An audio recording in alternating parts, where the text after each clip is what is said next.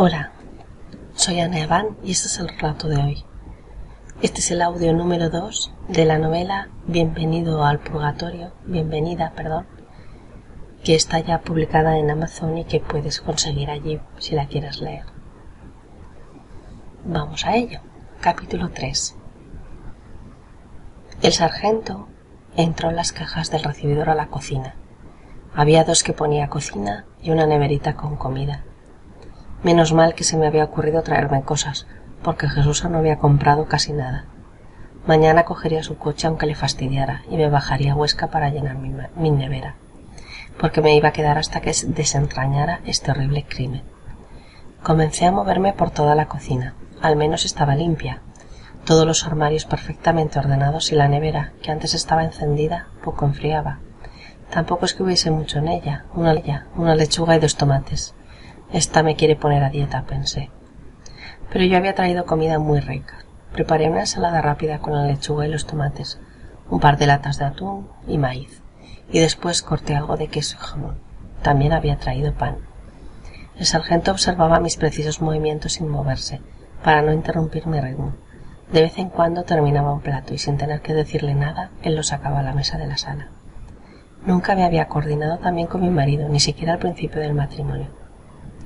Le pregunté, no pude resistirme. ¿Está casado, sargento? Él se me quedó mirando, callado. Estuve, señora, pero soy viudo. Mi esposa falleció de cáncer hace dos años. Tuve un sentimiento encontrado entre tristeza por él y alegría por mí. Aunque nunca he tenido reparo en irme a la cama con algún casado, nada más verlo me di cuenta que, que era un hombre recto, de esos que no engañan ni lo piensan, de los que te puedes fiar, porque sabes que te responden. Lo siento, finalmente respondí, y le di el vino para que lo sacara a la mesa. Salimos y comenzamos a cenar silenciosamente. El cabo me dio las gracias y dijo que la cena estaba estupenda. Había conseguido encender fuego, un fuego que nos iluminaba, y además templaba el salón ya que se había echado frío. La tormenta seguía fuerte y posiblemente no se, no se repararía la luz hasta mañana. Miren, salir con esta tormenta es muy peligroso. Si quieren hay una habitación atrás y otra en el piso de arriba que sobran. Les invito a quedarse y a no jugarse la vida por la carretera tal y como está la tarde. Gracias, señora. Se miraron por un momento y discretamente fui a la cocina por un poco más de pan. Era cierto que el sargento me gustaba, pero bueno, tampoco les había invitado con doble motivo.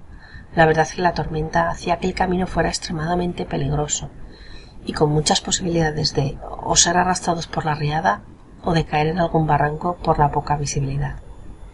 Cuando volví a la sala ya habían decidido quedarse, pero dormirían en el sofá para no molestar demasiado. Qué tontería viendo camas, con lo incómodo que es este sofá. Pero como quieran, voy a preparar un café y si quieren, seguimos hablando del resto de personas del pueblo. El cabo asintió somnoliento y fui a por el café.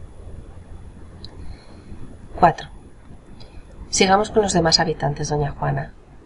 Tiene unos sesenta y cinco. Es la panadera del pueblo, aunque ahora solo hace el pan el domingo. Siempre ha estado fuerte. Me acuerdo cuando le dio una paliza a su marido por haber tirado la masa al suelo sin querer, y éste la abandonó al día siguiente. Yo lo vi antes de irse y le aseguro que tenía la cara llena de moratones. Sin embargo, ¿qué motivo tenía, podría tener para matar a don Pedro? Siempre fue una devota cristiana a pesar de todo.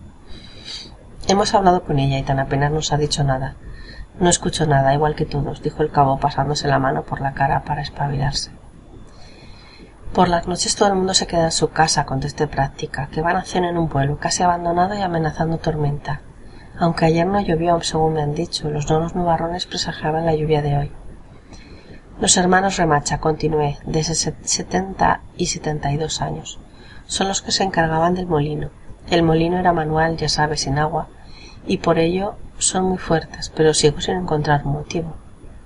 Sí, hemos hablado con ellos, dijo sargento. Tampoco se han enterado de nada. Y sí, como dice, son fuertes y entre los dos capaces de asesinar al cura. El resto del pueblo o está enfermo o no tienen fuerzas, se lo aseguro. ¿Y Jesúsa? Ella es una mujer fuerte y más joven que el resto, dijo el cabo. Bueno, sí, no había pensado en ella. Tiene cincuenta años, unos pocos más que yo, aunque aparenté algunos más, comenté coqueta. Pero ella adoraba a don Pedro, y creo que iba a la ermita muy a menudo a rezar. Quién sabe por qué pecados, porque nunca he visto mujer más casta que ella. Ni siquiera tenía relaciones con su difunto marido, pensé, sabiendo muy bien lo que decía. Y claro, tampoco tuvo hijos. Siempre ha trabajado para mi familia, es como una prima o algo así, nunca lo he sabido. Bueno, de momento no la descartamos. Me parecía muy interesante lo que decían de Jesús, porque en el fondo siempre pensé que era mala o que había algo malo en ella. Pequeños detalles como cuando desapareció mi gato y lo encontramos muerto en la acequia, y ella sonrió de satisfacción. Y otras cosas que se te quedan grabadas y que a veces, como piezas inconexas, acaban colocándose en su sitio, de forma incluso aterradora, creando un cuadro de maldad absoluta. En mi despreocupado carácter nunca le había prestado atención, y eso que mi padre insistía que me la llevara de fiestas, cosa que jamás hubiera hecho. Era, ella era pequeña y regordeta y bastante poco agraciada, mientras que yo con veinte años era casi una modelo y la más guapa del pueblo.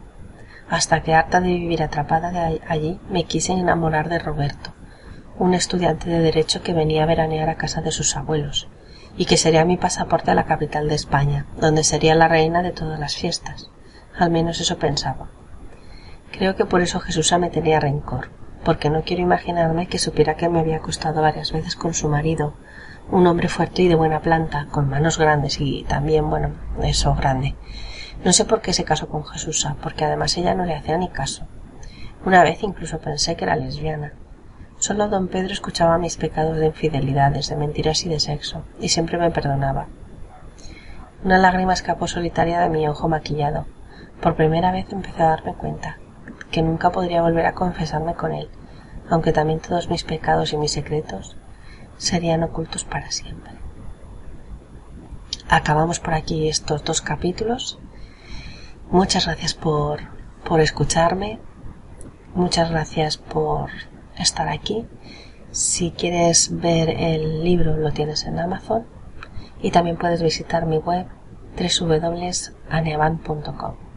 Hasta la próxima.